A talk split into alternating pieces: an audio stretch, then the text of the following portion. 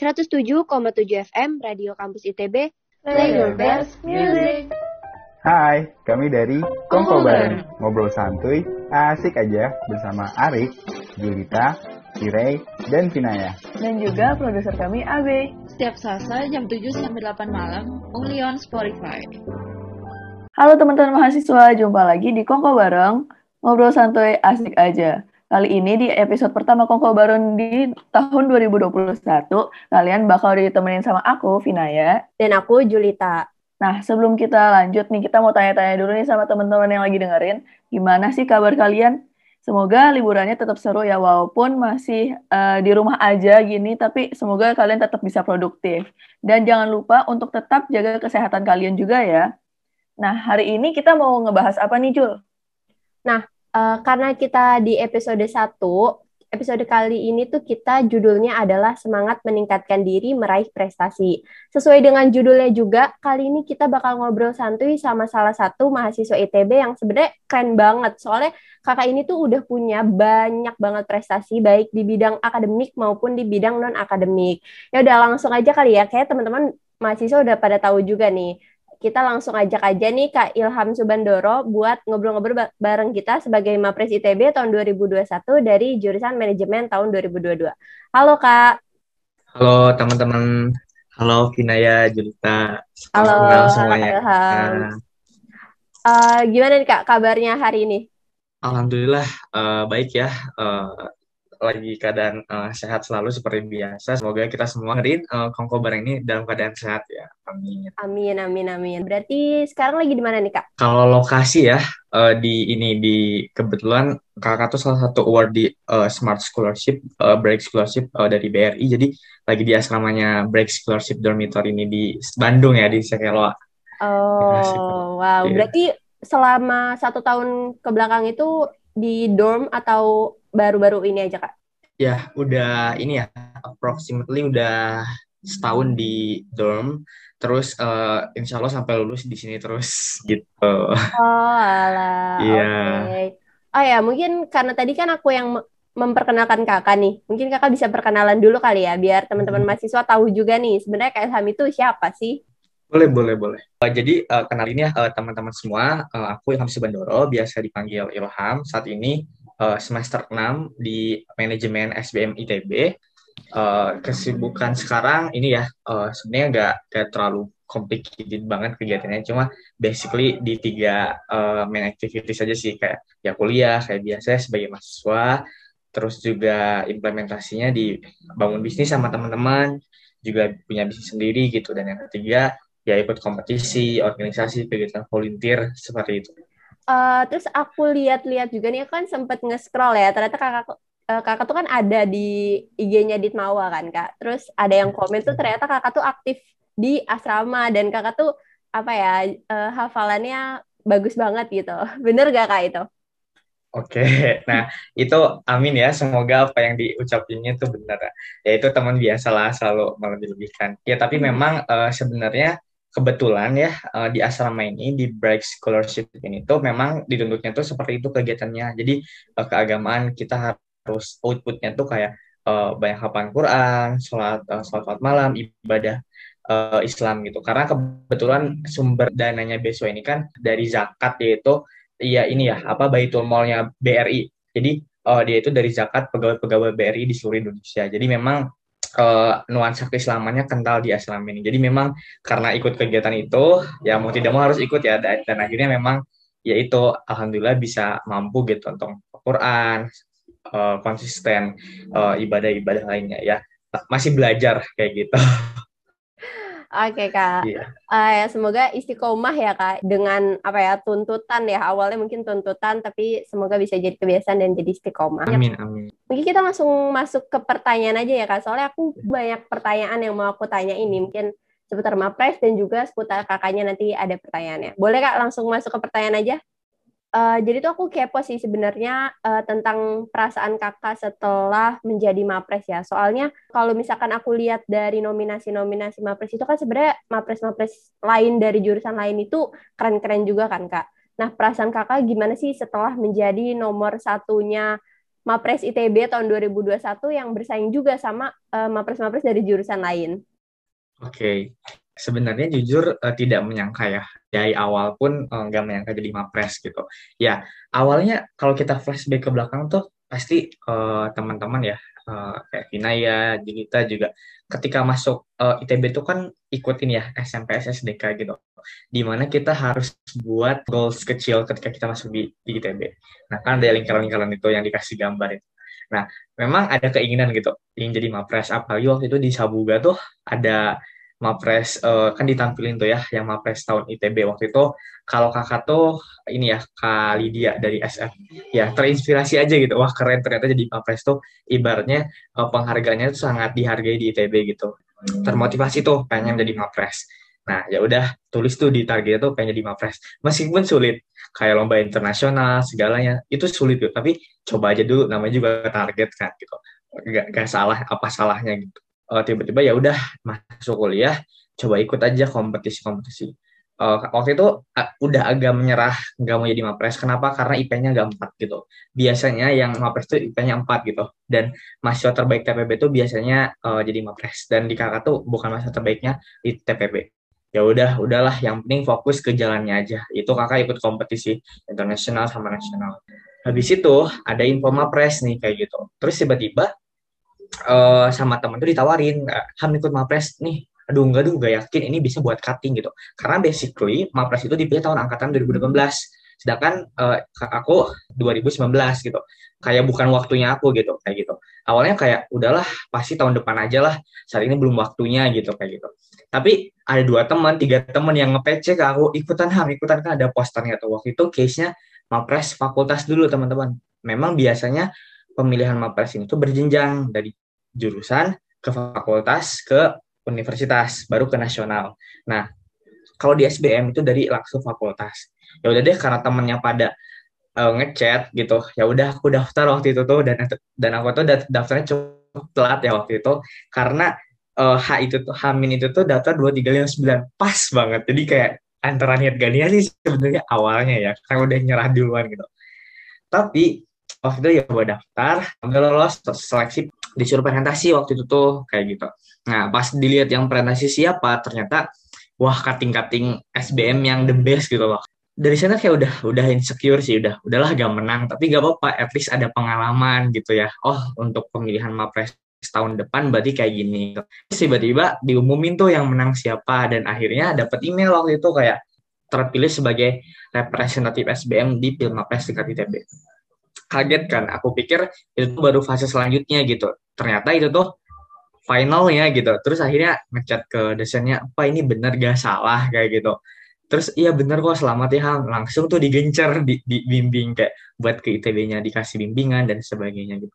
Nah ma masuk di ITB makin gak yakin lagi gitu. Karena lawannya adalah 2018 semua gitu. Gak ada fakultas yang berani yang angkatan 2019 gitu ya. Karena memang waktu di ITB-nya mas maksudnya belum banyak. Apalagi udah masuk online kan. Mau lomba-lomba uh, itu tuh agak agak sulit gitu ya di masa ini bagi segelintir orang gitu. Dan memang aku akui di awal memang cukup sulit untuk beradaptasi di masa pandemi kayak gini untuk berprestasi. Terus ya udah uh, masuk tuh di tingkat ITB pokoknya harus juara satu ya semoga bisa mewakili ITB di nasional kayak gitu. Jujur agak tekanan ya pressure gitu. Kenapa kok aku gitu?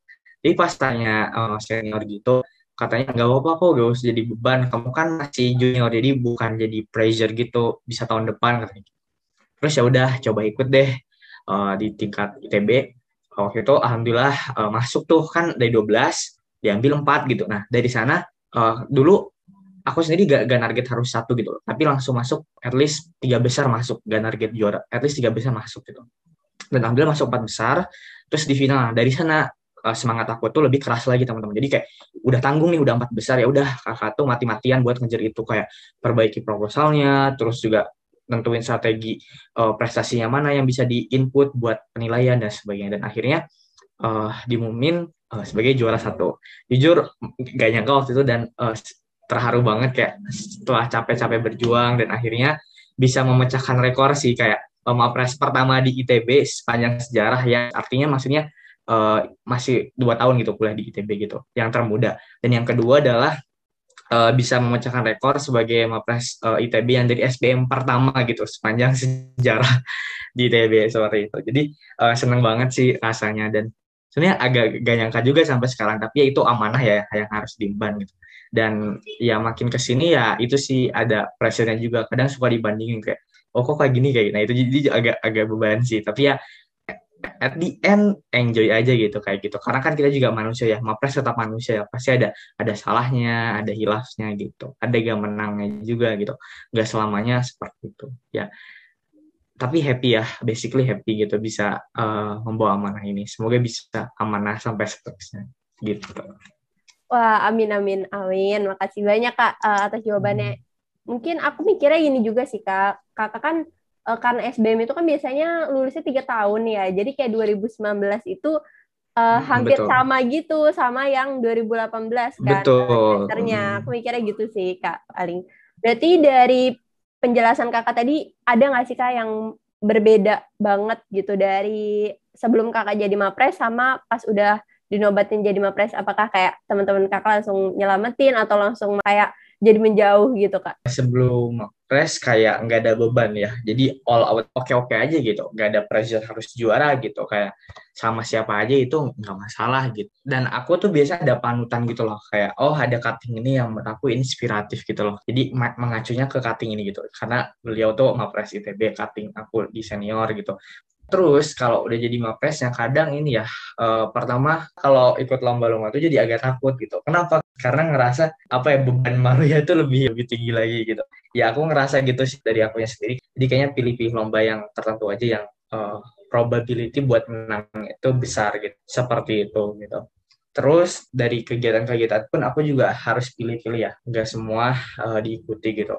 uh, jadi harus lebih selektif aja yang potensial kayak gitu dan terakhir dari attitude ya uh, udah punya title uh, jadi harus jaga nama ITB juga di udah diingat juga sama Nawa dan beberapa dosen selama uh, jadi mapres ITB di tahun ini ya dan sebenarnya tahun-tahun ke depannya juga karena itu udah title gitu Nah, tapi untuk yang sekarang terutama jaga sikap, jaga perilaku baik itu secara langsung atau di media sosial gitu. Jadi uh, jadi gak, gak sembarangan tuh kayak maksudnya like like sembarangan atau gimana itu kan jadi dipertanggungjawabkan juga. Jadi agak berhati-hati aja kayak gitu. Karena mungkin teman-teman pernah denger ya, aku juga agak ngeri sih yang kasus yang ngopres yang dicopot gelarnya gara-gara apa sih yang seksual dan sebagainya di di universitas tertentu ya. Memang agak-agak bad news gitu. Jadi nah itu itu itu uh, mereka uh, di Mawa dan ITB agak khawatir terkait hal itu gitu.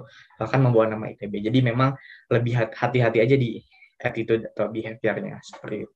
Iya bener banget sih kak. Aku juga uh, setuju dengan bahwa sebenarnya Mapres bukan bawa nama Ilham aja gitu ya, tetapi bawa yeah, yeah, nama betul, betul. nama ITB-nya karena dipandang juga yeah. gitu dari universitas lain.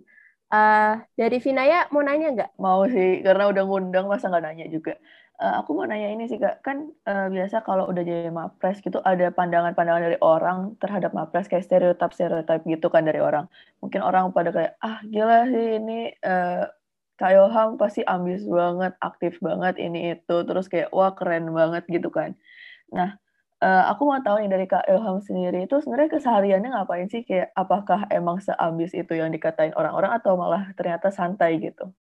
Uh, ini ini menarik banget ya. Jadi ada beberapa teman aku tuh yang ini ya. Oh, mungkin di sini aku di kongko bareng ini aku bakal kasih fact gitu yang mungkin semua orang juga belum tahu. Tapi teman-teman dekat aku udah pada tahu gitu. Mereka ngiranya aku tuh tipenya orang yang kan masuk ITB itu identiknya tuh sama yang suka begadang gitu, yang kayak tidurnya jam berapa? Jam itu jam 2 jam 12 gitu. Bahkan nggak tidur gitu nah nah aku aku sih nggak tahu kenapa aku tuh nggak banget yang kayak gitu. Karena aku tuh tipe itu nggak suka begadang teman-teman. Dari kecil sampai sekarang tuh uh, ini ya tidur tuh uh, harusnya itu memang jam 9 gitu. Udah setengah 10 tuh udah ngantuk banget gitu. Jadi memang gak suka begadang tipenya. Kadang ada kalau ada meeting pun kayak mereka tuh ngerti kalau taman dekat ya kayak taman lomba atau apa kayak oh ya jangan jangan terlalu malam soalnya Ilham uh, apa ya bukan manusia kalong kalau bahasa anak muda sekarang. Kayak maksudnya suka begadang gitu lah bukan manusia kalong. Nah jadi memang uh, gak suka begadang gitu. Dan kalau ada meeting malam itu sangat sangat menghindari sih sebetulnya gitu kayak gitu. Jadi emang nggak suka begadang. Kan orang-orang identiknya mikir oh mapres pasti sampai ini ya atau jarang tidur atau apa. Kalau aku sih nggak aku nggak. Aku coba selesaiin semua kerjaan kegiatan itu tuh di, di uh, siang sore gitu. Uh, sampai uh, jam 8 gitu. Ke sananya udah mulai istirahat kayak gitu. Jadi uh, kecuali ada ada ada waktu tanggung misalkan ada deadline apa itu baru bisa uh, begadang kayak gitu. Itu jadi memang aku nggak stereotip ya kalau ngapres tuh harusnya begadang terus nggak. Aku nggak kayak gitu. Nah terus uh, yang kedua ya kalau kalau dikira kalau ambis sebenarnya ambis tuh ini ya subjektif gitu. Kayaknya semua juga punya ambis yang masing-masing cuma mungkin beda ya. Ada yang mungkin ambis organisasi gitu kuliahnya nggak terlalu. Ada juga yang memang ambis banget nilai bagus sehingga di kelasnya aktif banget gitu kelompok inisiatif gitu jadi beda-beda gitu. Nah kalau aku sendiri uh, sebenarnya ambisnya tuh kayak kalau aku punya keinginan ya aku bakal bersungguh-sungguh gitu kayak contoh uh, aku waktu itu sempat gagal ya kayak ikut uh, student exchange gitu. Nah, aku tuh gagal gitu. Terus aku jujur kalau aku udah gagal tuh sekali gagal tuh berlarut-larut gitu. Tapi kayak dua hari kayak nggak fokus itu mikirin. Nah, tapi uh, ketika gagal itu aku bakal berusaha bagaimana mencapai itu tapi dengan cara lain atau dalam bentuk lainnya apa student exchange gitu.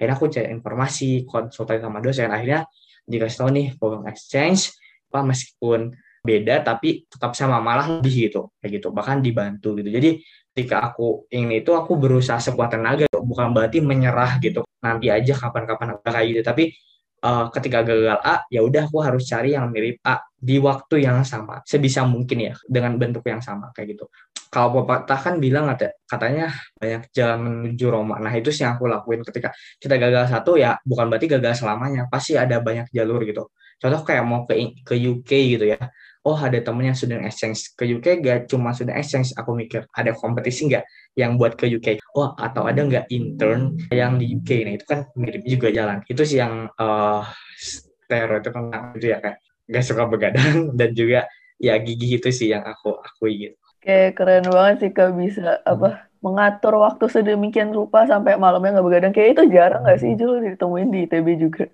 Iya, benar-benar. Dari hmm. sekian banyak temanku juga yang kayak Kak Ilham ini jarang. Terus juga tadi uh, keren banget kayak kalau udah punya goal kayak tadi misalnya mau ke UK gitu. Sampai uh, kalau misalnya cara pertama gagal, uh, ini mungkin bisa dicatat juga ya teman-teman bisa mencari cara lain untuk menuju goal itu. Kalau emang benar-benar mau mencapai goal itu. Oke, dari Jul ada mau nanya lagi nggak nih Jul? Kayaknya ada, ada. Tadi aku lihat ada list pertanyaan gitu. Sebenarnya ini masih berhubungan juga sih dengan uh, apa yang kakak lakuin dalam keseharian dan selama perjalanan kakak kan tadi udah dijelasin juga tuh gimana uh, jadi mapres atau gimana perjalanan kuliah selama ini. Dah dari sekian banyak kegiatan yang kakak lakuin, uh, ada nggak sih kak yang pengalaman atau kegiatan yang menurut kakak tuh itu paling berkesan atau seru atau paling banyak yang kakak dapetin dari hal tersebut gitu? Hmm. Ada nggak kak? Okay. uh, eh, sebenarnya uh, tiap kegiatan tuh punya ini ya value-nya masing-masing, experience-nya masing-masing gitu. Uh, contoh kayak kompetisi gitu. Apalagi untuk uh, international scale ya, cakupannya scope-nya internasional gitu.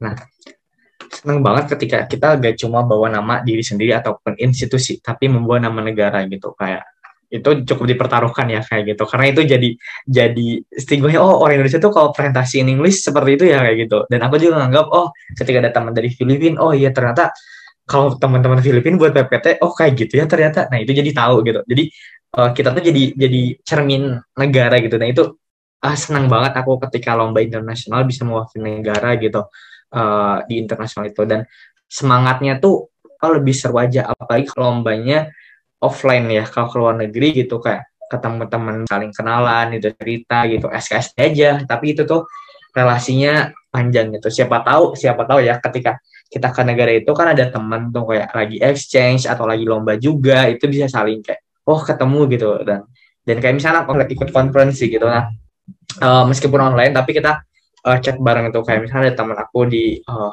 eh, UK kalau aku ke sana udah ada oh ada ini gitu. Ada teman aku May Payne namanya di di kota ini gitu. Itu jadi nambah relasi. Apalagi lomba internasional ya kayak gitu. Itu itu seru banget gitu. Sama bisnis tuh seru banget. Kenapa gitu? Karena ngerasa bangga aja ketika kita bisnis sendiri terus kita bisa ngegaji teman kita gitu ataupun uh, partner kita di bisnis kita gitu. Itu ngerasa oh ternyata kita bisa membawa benefit bagi banyak orang gitu. Meskipun gajinya gak setara yang company atau UMR ya tapi at least ada kebanggaan sendiri gitu kayak oh masih mahasiswa tapi udah bisa bisa ngegaji orang kayak gitu. Itu kebanggaannya. Terus yang kedua tuh adalah nerima kayak testimoni gitu. Apalagi kan kalau yang uh, aku ini ya bisnisnya tuh di bidang pendidikan kayak ngadain oh itu tepat namanya uh, platform edu education technology gitu. Jadi kayak ngasih pelatihan UTBK, ngadain olimpiade online dan sebagainya. Terus pas mereka ngasih testimoni ke kita kayak, oh kak saya senang banget pengajarnya uh, baik, terus juga oh fast respon, terus sistemnya manajemennya bagus juga kayak gitu. Nah, itu itu ada ada kesenangan sendiri gitu. At least uh, uh, bisnis kita tuh atau usaha kita tuh udah dilirik orang, orang tuh udah suka itu uh, senang banget. Apalagi kan dari berbagai daerah itu kerasa banget manfaatnya sama mereka. Jadi itu uh, nambah motivasi kita terus go on terus gitu. Uh, next adalah di bisnis itu uh, pengalaman yang gak kalah seru tuh ketemu investor ya. Jadi ada beberapa investor yang kayak ngajak, uh, coba uh, tertarik gitu presentasi depan mereka gitu. Nah itu challenge buat kita sih kayak, oh kira-kira uh, gimana ya cara dia menarik investor gitu. Terus kayak uh, ketika investornya tuh kita kasih tahu apa enggak ya gitu. Soalnya kan kalau kita kasih tahu, khawatirnya bisnis model kita di, ditiru gitu. Tapi kalau kita nggak kasih tahu, uh, dia tuh bakal ragu gitu invest ke kita gitu. Padahal in case investor ini kan masih nanya-nanya, masih dengan presentasi belum tentu dia invest. Jadi agak dilema sih itu tantangannya gitu kayak gitu. Terus kadang ada investor yang uh, dia bilangnya oh ya oke okay, uh, saya tertarik tapi gak dihubung-hubungi gitu. Ada juga yang oh, diem-diem aja tapi ternyata masih suka tanya gitu. Jadi kayak bingung tuh yang tertarik sama enggak tuh. Kadang ada sering katanya bahasa bahasa ini ya anak sarap tuh oh investor tuh kalau bilang kayak oh iya akan saya hubungi itu tuh menolak secara halus. Oh terima kasih itu juga. Nah, itu tuh bahasa bahasanya tuh kayak uh, jadi ini ya belajar gitu selama jadi mahasiswa. Oh kayak gitu. Ya rasanya kayak gitu. Itu sih pengalaman-pengalaman non akademik yang aku ngerasa di kampus atau di kelas tuh nggak belajar itu, tapi di dunia luar tuh kita tuh belajar itu gitu dan pengalamannya jauh lebih harga, lebih ngena buat jam terbang kita ke depannya gitu sih. Iya, betul. Betul-betul. Aku setuju banget di bagian yang uh, sebenarnya setiap hal yang kita lakuin tuh punya value-nya masing-masing gitu. Gimana cara kita mengambil value-nya aja dari masing-masing pengalaman itu. Berarti kakak tuh suka uh, apa ya mendapatkan pengalaman pengalaman-pengalaman dari exchange ataupun lomba-lomba di luar dan juga uh, kakak juga uh, menggeluti gitu bidang bisnis gitu ya kak. Nah uh, masih berhubungan juga sih kan sebenarnya tentang pengalaman. Ya betul kurang lebihnya. Ya tentang pengalaman sama skill-skill uh, gitu. Nah menurut kakak ada nggak sih skill atau uh, apa ya soft skill lah mungkin yang sebenarnya ini cocok banget nih buat teman-teman mahasiswa punya dan menurut kakak di diri kakak pun ini sangat berguna gitu. Boleh kak dikasih tahu nih ke teman-teman mahasiswa? Uh, terkait skill ya, uh, terkait skill yang uh, berguna gitu buat teman-teman mahasiswa uh, yang dibutuhkan gitu ya selama di kampus untuk mempermudah jalan kita sukses di kampus maupun di luar kampus ya. Yang pertama tuh adalah uh, networking ya teman-teman. Jadi uh, sebisa mungkin uh, cari tuh dari segi internal teman ke arah teman-teman tuh jadi terdorong. Kayak contohnya teman main aku tuh dia tuh ada yang sekarang tuh udah punya bisnis juga gitu. Nah udah launching juga produknya gitu. Ada juga teman aku tuh yang dapat beasiswa di mana-mana gitu. Ada yang student exchange juga keluar. Nah itu kan aku jadi insecure ya. Jadi kalau mau main sama dia tuh aku juga mau kalah dong gitu. Aku juga harus punya apa nih gitu. Nah jadi uh, jadi termotivasi gitu. Kalau teman-teman seperti itu kayak gitu. Uh, tapi kalau misalkan uh, teman-teman kita ya kayak kayak maksudnya uh, kayak oh, oh sering main game aja gitu. Kayak main game is okay it, it's fine. Tapi kalau terlalu berlebihan itu yang nggak bagus kan. Kayak apa ya mabar terus ataupun kayak main-main terus keluar. Nah itu justru ya teman-teman jadi mengarahkan seperti itu. Jadi khawatirnya teman-teman nggak berkembang gitu. Jadi uh, justru uh, kita harus keluar dari comfort zone kita uh, cari nih teman-teman yang inspiratif itu yang ngedorong teman-teman gitu. Terus juga punya inilah uh, kayak panutan gitu kayak uh, senior yang jadi idola. Jadi kayak oh pengen kayak kakak ini pengen kayak kayak gitu. Nah coba komunikasi gitu bangun relasi siapa tahu jadi teman gitu aku juga ada kayak misalkan contoh ketika uh, lagi pilmapres juga aku kan konsultasi sama uh, cutting aku yang SPM waktu itu yang jadi mapres juga. Nah kayak gimana sih kak pengalamannya? Aku tanya gitu kayak uh, waktu itu idenya buat apakah terkait terkait tulisnya. Jadi dari sana gak cuma sebatas uh, bicara mapres tapi juga jadi networking gitu kayak gitu. Oh jadi kalau misalkan uh, ada apa-apa atau aku aku misal mau intern di perusahaan si kakaknya gitu itu bisa aja uh, saling bantu kayak gitu. Itu networking tuh penting banget gitu. Nah terus yang kedua tuh uh, menurut aku adalah ini ya uh, sebenarnya uh, lebih ke soft skill ya. Jadi kayak uh, tidak cepat puas dalam artian adalah teman-teman uh, ini ya uh, ketika teman-teman oh ya IP bagus gitu IP-nya 4 atau 3,9 atau kumul gitu. Itu tuh bukan akhir gitu teman-teman. Masih banyak yang perlu diekspor gitu kayak gitu. Karena prestasi itu nggak ada ujungnya gitu. Belum tentu yang juara satu tuh segalanya gitu. Karena ketika kita juara satu di kompetisi pun itu tuh masih banyak yang gak ikut kompetisi yang mungkin kekuatannya ataupun kemampuannya lebih. Yang gak daftar tapi dia tuh mampu pernah juara di tempat lain. Nah, itu kan masih banyak gitu case-case ataupun probability-nya. Jadi ketika kita juara, ketika kita sukses itu bukan segalanya, tapi perlu ada eh, jalan-jalan uh, lain gitu untuk mempermudah jalan hidup kita kayak gitu. Jadi dari aku jangan cepat puas ketika uh, kita udah uh, dapetin suatu hal. Justru harus terus terus terus untuk uh, berprestasi seperti itu. Nah, uh, yang ketiga adalah ini ya uh, diharapkan teman-teman gitu bisa memaksimalkan segala opportunity ataupun uh, peluang gitu yang ada di kampus di sekitar kita gitu. For the example, kayak teman-teman harus tahu nih di ITB itu specifically apa sih LPI ke ITB itu apa? Apa itu Greater Hub ITB itu apa? Harus tahu segala apa yang ada di kampus.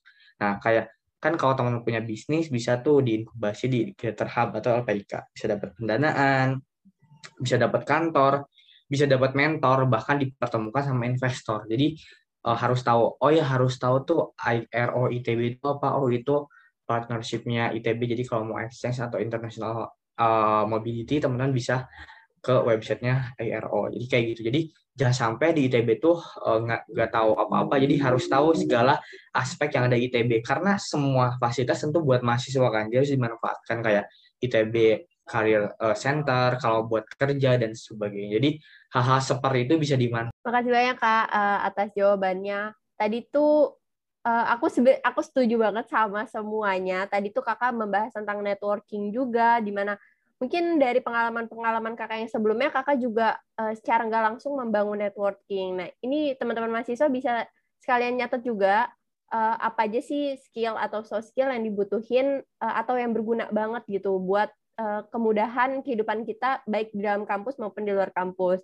Terus tadi juga kakak bilang tentang tidak cepat puas, bahwasannya kita tuh ya sebenarnya sebagai mahasiswa, sebagai manusia gitu ya, uh, memang sebenarnya kita makhluk yang tidak cepat merasa puas gitu atau pengen lebih, tapi sebenarnya mungkin lebih ke arah yang positif kali ya kak, di mana uh, dengan ketidakpuasan kita tuh kita menjadi lebih ingin lagi nih mengulik lebih jauh lagi tentang hal-hal yang memang kita penasaran di hal tersebut. Mungkin lebih ke arah positif gitu ya, Kak, bukan serakah gitu. Terus tadi betul. terus tadi yang ketiga tuh jangan lupa eh jangan lupa eh, jangan menyanyiakan potensi yang ada di ITB. Misalkan di ITB itu kan banyak banget wadahnya ya, Kak. Mungkin kita sebagai mahasiswa itu eh, karena terlalu banyak wadahnya, jadinya kita agak susah buat melihat atau mencarinya gitu karena di samping sisi mungkin kita nggak uh, belum membutuhkannya tapi sebenarnya di ITB itu banyak wadah yang sebenarnya potensinya tuh bagus banget buat dimanfaatkan oleh kita sebagai mahasiswa buat mengejar sebenarnya apa sih yang kita inginkan gitu. Dari pertanyaan aku itu sih kak. Kalau dari Vina ada mau nanya lagi nggak? Aku mau nanya dikit lagi deh kak. Tadi itu udah ngomongin tentang pengalaman. Udah ngomongin juga kayak uh, kakak seharian yang ngapain. Kakak keseharian yang ngapain gitu. Aku mau tanya, kan biasa untuk achieve something pasti ada yang dikorbankan. Nah, kalau dari kakak sendiri, ap, uh, apa aja sih yang dikorbankan gitu buat uh, sampai mencapai apa uh, gelar mapres ini? Mungkin kayak ada waktu atau waktu mainnya gitu. Ini tuh uh, pasti ya, itu ketika kita uh, nge sesuatu ataupun fokus ke sesuatu ada satu hal yang di uh, dikorbankan gitu. Itu pasti ada itu lumrah gitu dan itu hal yang biasa gitu waktu itu waktu fokus ke film film apres justru uh, aku tuh coba ini ya bener-bener fokus gitu karena uh, khawatirnya di tahun depan gak bisa ikut lagi dan itu hanya kesempatan terakhir gitu kayak dan belum tentu uh, bisa di posisi ini lagi gitu ketika dari uh, fakultas ke tingkat ITB gitu. Jadi waktu itu aku uh, benar-benar gak ikut kompetisi sama sekali selama proses film apres jadi kayak fokus ke film apres gitu. Terus uh, sering konsultasi sama uh, apa dosen pembimbing juga coach dari SBM-nya kayak gitu. Jadi uh, kalau ada apa-apa masalah sering konsultasi. Waktu itu memang gak ikut kompetisi dulu ataupun bahkan waktu itu tuh uh, di intern ataupun di bisnis sendiri tuh minta dispensasi. Artinya kayak oh, tolong dong uh, hold dulu nih uh, bagian aku, aku mau fokus di Pilmapres dulu ya. Alhamdulillah teman-teman pada ngerti dan bisa di di apa ya di cover sama teman-teman yang lain. Jadi uh, dari segi bisnis memang udah enggak uh, waktu itu nggak aktif ya selama proses pilpres ini karena fokus menyiapkan itu kayak gitu. Lomba pun uh, enggak dulu karena ngerasa kalau ikut pun poinnya nggak nggak nambah gitu. Jadi kayak oh berarti fokus aja di ya, pilpres ini. Dan yang mungkin agak menyesal adalah ini kehilangan opportunity ataupun kegiatan-kegiatan uh, lain. Kayak misalkan intern kan waktu itu tuh rame-ramenya ya kayak kampus merdeka gitu yang program intern gitu. Nah itu aku nggak ikut karena benar-benar fokus ke ini gitu. Terus juga ada program student exchange gitu itu juga nggak ikut. Bahkan kegiatan-kegiatan itu lomba-lomba lain pun kayak waktu itu gak maksimal ngerasanya. Soalnya deadline banget karena benar-benar fokus ke pilpres kayak gitu. Jadi waktu itu memang jadi nggak fokus kegiatan scholarship juga kayak gitu. Jadi memang uh, agak cukup banyak ya. Tapi tapi aku ngerasa bahwa ya itu memang uh, bukan uh, rezeki aku gitu. Soalnya kadang uh, ketika kita khawatir ya waktu itu aku kalau fokus dua tuh justru dua-duanya setengah-setengah jadinya nggak nggak apa ya jadi nggak dapet dua-duanya gitu. Jadi uh, waktu itu aku mikirnya oh mending fokus ke satu aja tapi fokus ini harus bisa dapat kayak gitu. Jadi waktu itu bener-bener uh, banyak ya kegiatan yang lost banget kayak gitu. Bahkan udah aku plan oh mau ikut ini tiba-tiba udah itu tuh pendaftarannya. Jadi ya gitu sih kayak gitu. Tapi untungnya, untungnya kegiatan yang aku lost tuh ya masih bisa ikut ya di tahun depan gitu, masih ada harapan seperti. Eh, iya sih, tapi emang ya uh, kalau mau achieve something emang nggak bisa lepas dari pengorbanan pastinya ya kak ya. Terus betul banget. Tadi juga aku dapat dari kakak adalah kalau kita ada mau achieve something, kita harus fokus ke situ, jangan malah ngerjain beberapa hal dan hasilnya malah setengah-setengah jadi nanggung gitu dan hmm. bahkan mungkin nggak dapat yeah. dua-duanya. Iya, betul betul. Oke, ini last question banget dari aku sebenarnya kan Kak. Uh, kan Kakak uh, buat jadi Mapres uh, harus melewati beberapa tahap seleksi atau mungkin ada uh, beberapa juga uh, proses seleksi dan pendaftarannya. Mungkin untuk uh, mahasiswa-mahasiswa ini yang mau jadi Mapres buat tahun depan, mungkin dari Kakak ada tips-tips buat seleksinya Kak atau kayak apa aja sih yang perlu disiapin buat buat jadi mapres gitu kayak ya tips-tips aja kak. Sebenarnya untuk jadi uh, mahasiswa berprestasi itu adalah uh, jujur sangat-sangat complicated banget ya. Yang dicanangkan atau yang di standarisasi oleh uh, Puspresnas ataupun Kementerian Pendidikan Kebudayaan Republik Indonesia gitu. Karena Mapres sekarang tuh gak cuma kalau tahun kemarin ya yang dilihat dua teman-teman. Prestasi sama organisasi gitu. Dan memang bobot prestasi itu lebih besar daripada organisasi prestasi di sini itu adalah dari perlombaan teman-teman. Lomba ini lomba ya apa pun itu gitu kayak lomba display atau case atau pokoknya lomba gitu nasional maupun internasional. Dan yang kedua organisasi kayak di kampus dan sebagainya. Nah itu yang tahun-tahun kemarin ya sebelumnya gitu. Cuma yang sekarang yang pilpres yang sekarang tuh uh, penilaian itu lebih dari itu. Jadi kayak teman-teman uh, banyak banget penilaiannya. Kayak teman-teman nih kayak misalkan sekarang aku jadi kayak pembicara ya di web di webinar ataupun di podcast ini tuh bisa dinilai juga itu bagian dari prestasi teman-teman uh, nyiptain buku ataupun uh, apa uh, nyiptain uh, antologi puisi, terus teman-teman publish artikel di Kompas atau di Detik. Nah, itu juga dihitung ada penilaian prestasinya kayak gitu. Bahkan teman-teman ikut kegiatan volunteer relawan kan suka banyak tuh ya kayak misalkan kayak relawan P3RI yang di Salman ataupun juga dulu aku pernah juga kebetulan. Terus relawan bisa perintis itu juga penilaian. Bahkan uh, yang gede juga poinnya itu adalah ketika teman-teman bisa publish jurnal di Scopus di international jurnal yang apa ya terakredit terakreditasinya udah bagus itu itu itu jadi juga jadi poin kayak gitu. Itu tuh jadi sekarang tuh banyak banget komponennya. Ataupun jadi jadi juri jadi panitia lomba itu pun ada poinnya seperti itu. Bisnis juga itu banyak banget. Nah kalau untuk proses seleksinya apa yang dibutuhin ya dan teman yang bisa di uh, prepare uh, sebelumnya yang pertama itu adalah biasanya penilaian film apres itu adalah prestasi sendiri. Jadi nama itu capaian unggulan. Jadi biasanya uh, teman-teman bakal di bakal submit 10 prestasi tertinggi teman-teman. Nah, jadi di film apres itu tuh ada ada komponennya teman-teman. Jadi kalau misalkan teman-teman lomba lombanya internasional.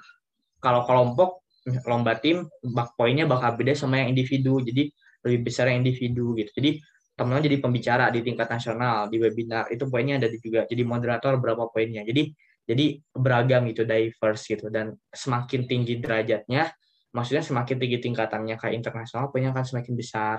Dan juga semakin maksudnya bukan kelompok tapi individu yang lombanya dia poinnya makin besar seperti itu. Jadi banyak banget komponennya. Jadi yang pertama tuh tadi capaian unggulan prestasi dari mana aja teman-teman lomba, organisasi, terus pun kayak buat karya tulis, publish dan sebagainya itu tuh prestasi relawan dan sebagainya. Bisnis juga. Nah, yang kedua itu adalah karya tulis ilmiah. Jadi dari tahun ke tahun tuh, dari tahun ke tahun tuh biasanya memang buat ini ya karya tulis ilmiah gitu. Itu tuh uh, temanya itu SDGs gitu. Nah, jadi uh, teman-teman tentang SDGs pilih satu topik atau several topik yang relevan. Nah, uh, buat karya tulis nanti dipresentasikan. Jadi waktu itu aku di tingkat fakultas tuh gitu ngumpulin prestasi dan juga presentasi di depan uh, dosen waktu itu dengan uh, bahasa Inggris uh, karena kan dinilai juga ya kemampuan bahasa Inggrisnya kayak gitu dan uh, persyaratannya dulu tuh agak-agak ini ya agak yang harus di prepare tuh ini waktu di tingkat fakultas gitu uh, sebenarnya beda-beda tingkat fakultas tapi hampir sama gitu yang di ITB itu.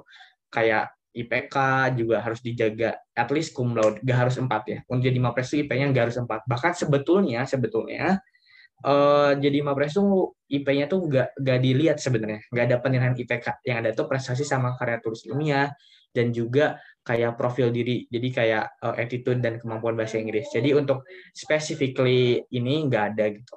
Jadi itu tadi IPK uh, untuk di awal ya untuk di fakultas uh, capaian unggulan atau prestasi dan juga karya tulis ilmiah. Baru masuk di tingkat ITB itu adalah sama sebenarnya yaitu capaian unggulan karya tulis ilmiah uh, di Indonesia ya di papernya gitu terus nanti presentasinya dalam bahasa Inggris. Uh, dan juga uh, apa bakal ada interview gitu atau uh, pas kita presentasi dengan uh, bahasa Inggris gitu jadi uh, itu sih sebenarnya uh, hal-hal yang harus diperhatikan ketika ingin jadi mapres. Mungkin yang bisa di yang bisa dipersiapkan dari sekarang adalah teman-teman sebisa mungkin mengumpulkan uh, prestasi sebanyak mungkin ya kayak biar bisa dikombinasikan dengan banyak uh, komponen gitu. Kumpulkan prestasi sebanyak mungkin sebisa mungkin di internasional gitu. Jadi tempat apa tingkatannya gitu kayak gitu. Seperti itu sih. Oh ya satu lagi mungkin uh, kalau ingin lebih lengkapnya teman-teman bisa uh, unduh di internetnya di Google panduan uh, Pilmapres uh, Sarjana 2021 itu bakal uh, banyak banget dan spesifik dijelaskan kayak prestasi per penilaian itu berapa gitu indikatornya apa aja kayak gitu. Itu di sana dibahas gitu. Gitu oh, keren banget sih kak. Berarti uh, ini teman-teman jangan lupa catat ya kalian harus apa kalian bisa mulai dari sekarang uh, siapin uh, prestasi kalian kayak mungkin kalian bisa ikut lomba-lomba dari yang nasional sampai internasional itu lebih bagus lagi karena poinnya pun beda-beda. Kemudian juga uh, bisa mulai nih latihan bahasa Inggris karena nanti kalau kalian uh, mau presentasi karya ilmiahnya tadi seperti yang Kak Ilham bilang, kalian uh, presentasinya dalam bahasa Inggris dan jangan lupa juga buat jaga IPK kalian dan juga attitude kalian karena itu juga dilihat sama uh, nanti yang menilai. Oke. Okay. Betul. Keren banget, Kak. Oke, dari aku itu aja sih. Mungkin Jul punya pertanyaan terakhir. Ada terakhir, terakhir banget. Tapi ini uh, mungkin kita lepas dari permapresan ya, Kak. Uh, lepas dari Boleh, boleh.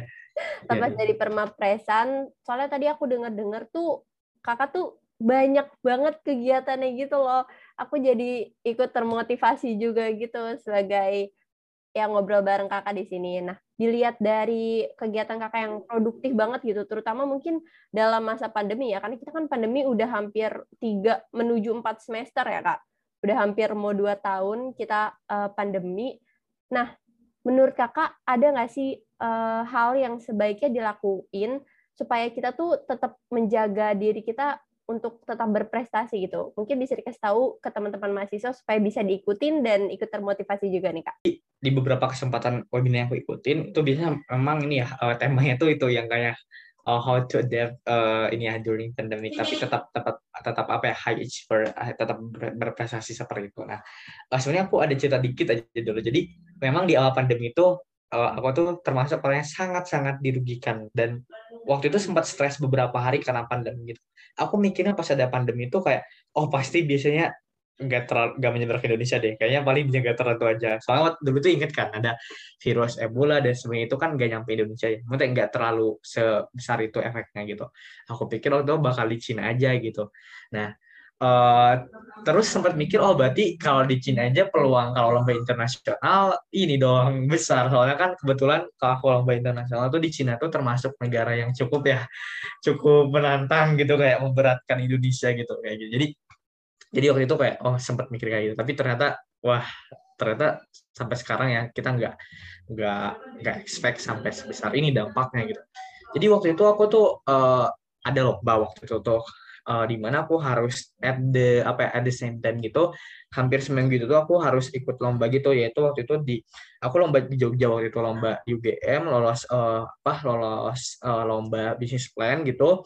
Uh, mau presentasi udah pesen tiket uh, waktu itu uh, udah udah pokoknya sama panitia pun udah dibilang kayak meskipun dulu kan ada mas udah ada covid waktu itu cuma di Indonesia gak terlalu uh, apa ya gak terlalu signifikan dan kuliah pun waktu itu masih tatap muka waktu itu tuh. Jadi it's okay gitu nggak apa-apa. Dan dari pihak UGM-nya pun iya oke okay, gak masalah. Tuh udah pesen tiket mau berangkat nih nanti malam kayak gitu. Terus abis ke Jogja tuh udah udah di plan kan. Abis ke Jogja gak ikut semua acara gitu. Karena kan tiga hari tapi biasanya dua hari gitu. Cuma hari ketiga aku harus ke Malaysia gitu. Jadi uh, ada lomba juga itu final juga. Jadi aku dari Jogja tuh ke Adi Sucipto mm, ke Malaysia gitu. Udah minta panitia bantuin kayak minta di tengah izin ya buat langsung anterin ke bandara gitu. Nah, terus uh, abis itu tuh uh, ini aku tuh uh, ternyata waktu itu tuh tiba-tiba sama di kampusnya tuh katanya tuh nggak boleh ada aktivitas keluar ke mana-mana kayak gitu dan bahkan dari sejak sore itu tuh katanya diliburin kan uh, apa kuliah tuh kuliah tatap muka tuh dan di sorenya tuh ternyata dari pihak UGM pas aku malam yang mau berangkat sore itu dibilang katanya mohon maaf karena UGM tidak mengizinkan jadi lomba ini di dibatalkan. Ya ya udah deh dari sana tuh kayak mikir kayak oh my god gitu. Aku udah udah pesen tiket udah siapin prototipe buat lomba uh, dress dan sebagainya kayak gitu. Wah terus tiba-tiba yang di Malaysia pun orang tua kita khawatir kan soalnya di Indonesia kayak udah awal-awal tuh kayak takut pada takut parno gitu kan. Akhirnya ya udah karena tidak mengizinkan gagal juga. Padahal waktu ke Malaysia pun udah pesen tiket pesawatnya gitu udah pulang pergi gitu. Oh itu ah itu crazy banget. Kayak, masih gak nyangka gitu sampai sekarang. Tapi dari sana aku sadar gitu kayak oh ternyata uh, lomba apa di masa covid ini justru ya aku jangan berlarut-larut tapi ini jadi peluang dan setelah itu aku coba bangkit dan ternyata waktu itu aku bablas ikut lomba banyak di masa covid kayak gitu. Karena karena ini, karena di masa COVID justru jadi lebih menguntungkan. Kenapa? Pertama dari segi biaya, kita gak harus ongkos kayak ah, dulu aku lomba ke luar negeri kalau masa offline itu tuh hampir izin seminggu gak masuk kuliah. Dan itu ketinggalan banyak matkul gitu. Ujiannya nyusul semua gitu. Nah eh, kadang ada beberapa dosen yang agak agak ini ya kayak nggak nerima jadi tetap diambil bolos meskipun lomba. Jadi tapi kalau masa covid eh, lomba tuh justru nggak izin santai gitu. Bahkan bisa bisa sambil ngambil lagi kuliah bisa ikut presentasi pas lombanya. Jadi dari segi apa ya biaya juga hemat gak perlu ongkos dari segi kehadiran absen aman gitu masih tetap lomba kayak gitu.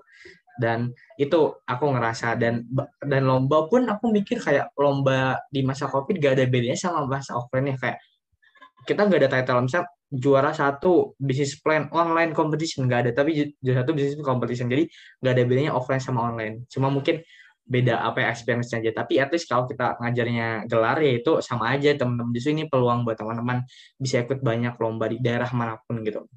Karena dulu juga pilih-pilih kalau lomba keluar kota kayak ke Sriwijaya ataupun ke ke Surabaya oh kayaknya kejauhan deh biaya mahal di dipikir-pikir. Jadi lomba yang dekat aja. Tapi sekarang tuh online tuh di mana aja kita bablas-bablas aja gas-gas aja ya gitu. Karena lokasi itu bukan jadi masalah.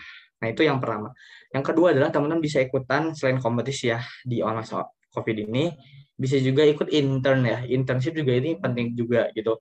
Uh, dulu kan kalau intern tuh begitu susahnya. Karena apa? Harus minta uh, full time terus juga harus ke kantor terus. Padahal kan kita sebagai mahasiswa harus kuliah kayak gitu. Jadi uh, kalau di masa intern kan kita bisa remote ya kerjaannya. Bahkan di beberapa intern company-nya minta fleksibel gitu loh. Jadi gak ada kayak di jam 7 sampai jam 5 udah jarang gitu. Sekarang tuh yang penting dikasih job selain deadline-nya jam segini udah beres kayak gitu. Meetingnya paling beberapa waktu aja. Jadi intern tuh bisa dimanfaatin juga di masa online ini teman-teman kayak gitu.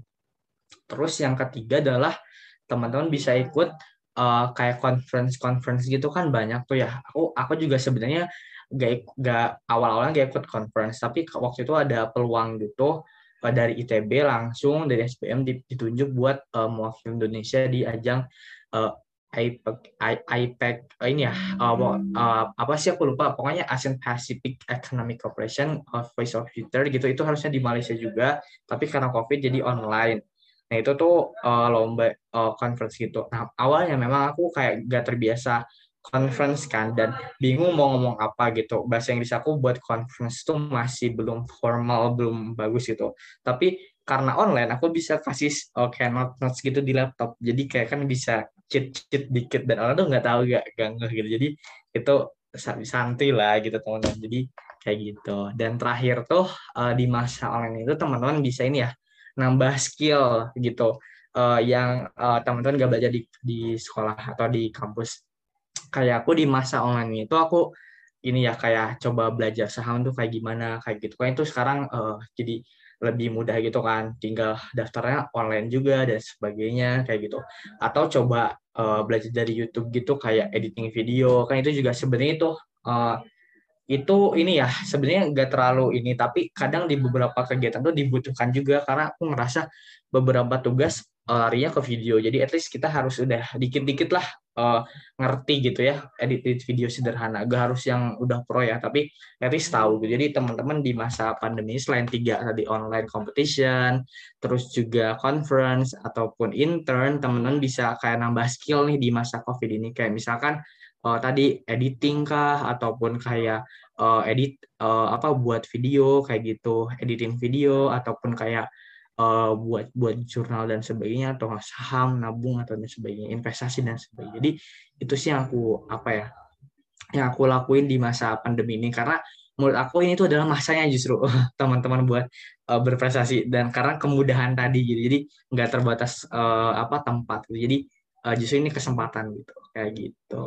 Itu sih kalau dari keren banget kak. Makasih jawabannya. Uh, aku pikir tuh mahasiswa mungkin terutama ITB ya seneng pas awal-awal uh, diumumin bahwa kita bakal online karena mikirnya dua minggu libur terus kayak nggak ngapa-ngapain gitu kan eh ternyata ada juga yeah. yang ada juga yang merugi gitu contohnya kayak Kak Ilham ini nah uh, dari beberapa hal-hal yang teman-teman mahasiswa bisa lakuin di masa pandemi kayak gini mungkin nanti ada mahasiswa baru juga nih yang dengerin podcast kita. Tadi tuh Kak Ilham bilang kita tuh harus perbanyak lomba, terus ikut internship, terus ikut conference, dan bisa juga nambah skill yang siapa tahu gitu dibutuhkan uh, di masa-masa sekarang kita ini sebagai mahasiswa dan di masa pandemi juga. Karena sebenarnya masa pandemi ini selain mungkin kerugiannya juga banyak ya kak, tapi kita juga bisa ngambil sisi positifnya di mana ini tuh fleksibel banget. Kita bisa ngerjainnya dalam satu tempat, tapi kita bisa ngerjain uh, banyak hal secara beruntun gitu.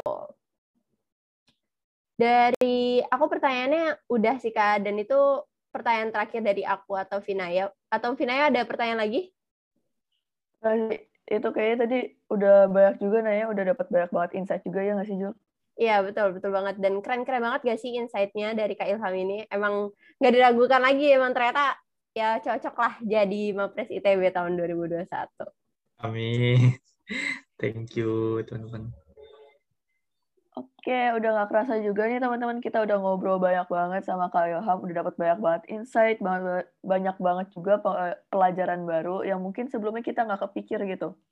Nah, tadi uh, ini aku review sedikit. Jadi tadi pertama kita udah bahas tentang uh, perasaannya Kak Ilham gimana sih jadi mapres, terus kayak stereotip dari temennya gimana, kemudian Eh, kita juga ada ngebahas tentang kegiatannya Kak Ilham dan dilanjut tadi dengan pengalaman dan juga pengorbanannya untuk menjadi Mapres. Terus tadi kita juga ada sempat bahas tentang tips-tips dan cara buat jadi Mapres di mana penilaian buat Mapres itu sekarang nggak cuma dari prestasi dan organisasi aja, tapi juga ada beberapa aspek lainnya. Kemudian tadi terakhir juga yang dibahas sama Jul, kita ada ngebahas tentang cara untuk menjadi produktif di masa pandemi ini. Eh, dan itu bisa kita lakukan dengan memanfaatkan kondisi yang serba online ini untuk belajar lebih banyak hal lagi. Aku juga mau ngucapin ya, terima kasih banyak buat Kak Ilham yang udah luangin waktunya buat menebar manfaat juga gitu dan menebar motivasi ke teman-teman mahasiswa atau ke aku dan Vinaya di siaran Kongko bareng kali ini. Makasih buat sharing inspiratifnya. Semoga bisa memberikan motivasi kepada teman-teman mahasiswa yang dengerin podcast kita nantinya nih di tanggal uh, eh, 3 Agustus. Sebelum Kak Ilham pamit, mungkin karena tadi aku udah nanya-nanya banyak dan Vinaya juga udah nanya, kakak mau ngasih uh, closing statement gitu nggak buat teman-teman mahasiswa? Oke, okay. uh, eh, singkat aja kali ya. Uh, sebelumnya makasih banyak buat teman-teman dari Radio Kampus ITB yang udah ngasih opportunity ke aku buat bisa sharing uh, ke teman-teman. Uh, semoga bisa bermanfaat uh, teman-teman dan bisa uh, mengimplementasikan yang uh, aku uh, kayak sarankan nih kayak gini kayak gini kayak gini kayak gitu. Dan uh, dari aku sih ini ya uh, intinya teman-teman harus bisa memaksimalkan ya segala uh, peluang uh, opportunity yang ada di uh, kampus ITB ini. Kayak baik itu uh, yang bersifat uh, misalnya dia tuh offline atau online. Tapi teman-teman coba aja uh, maksimalkan segala kegiatannya cari tahu kegiatan itu apa gitu. Kalau teman-teman tertarik juga tanya-tanya yang pernah mengalami kegiatan itu. Misalkan teman-teman uh, pengen ke inkubator bisnis oh tanya yang udah jadi tenan di sana kayak gitu. Itu bisa jadi uh, acuan buat teman-teman itu sih jadi kuncinya uh, dengan memaksimalkan segala yang ada di ITB uh, pasti tentunya teman-teman uh, bisa ya untuk uh, apa ya, sukses di kampus maupun nanti ke depannya di luar kampus. Itu aja sih dari aku. Dan tentunya tetap semangat dan konsisten, teman-teman. Itu. Oke, sekali lagi aku mau ucapin makasih banyak buat Kak Ilham. Kak Ilham juga semoga sukses terus ke depannya amin, juga amin. bisa achieve more lagi dari Amapres ini. Oke, nah buat teman-teman mahasiswa semuanya jangan lupa buat tetap jaga kesehatan dan juga semangatnya juga ditingkatin terus biar nanti bisa terus uh, meningkatkan diri dan mengukir prestasi. Mana tahu kalian bisa jadi the next Mapres gitu kan bisa keren juga kayak Kak Yoham. Oke. Uh, ini aja dulu dari aku Vinaya dan aku Julita, kami pamit undur diri. Jangan lupa follow IG at Radio Kampus ITB dan juga Spotify Radio Kampus ITB. Sampai jumpa di episode selanjutnya. Kongko bareng, ngobrol santai, asik aja. Bye-bye. Nah, itu dia episode Kongko bareng kali ini. Stay tuned with us. And see you on our next episode, only on 107,7 FM Radio Kampus ITB. Play your best music.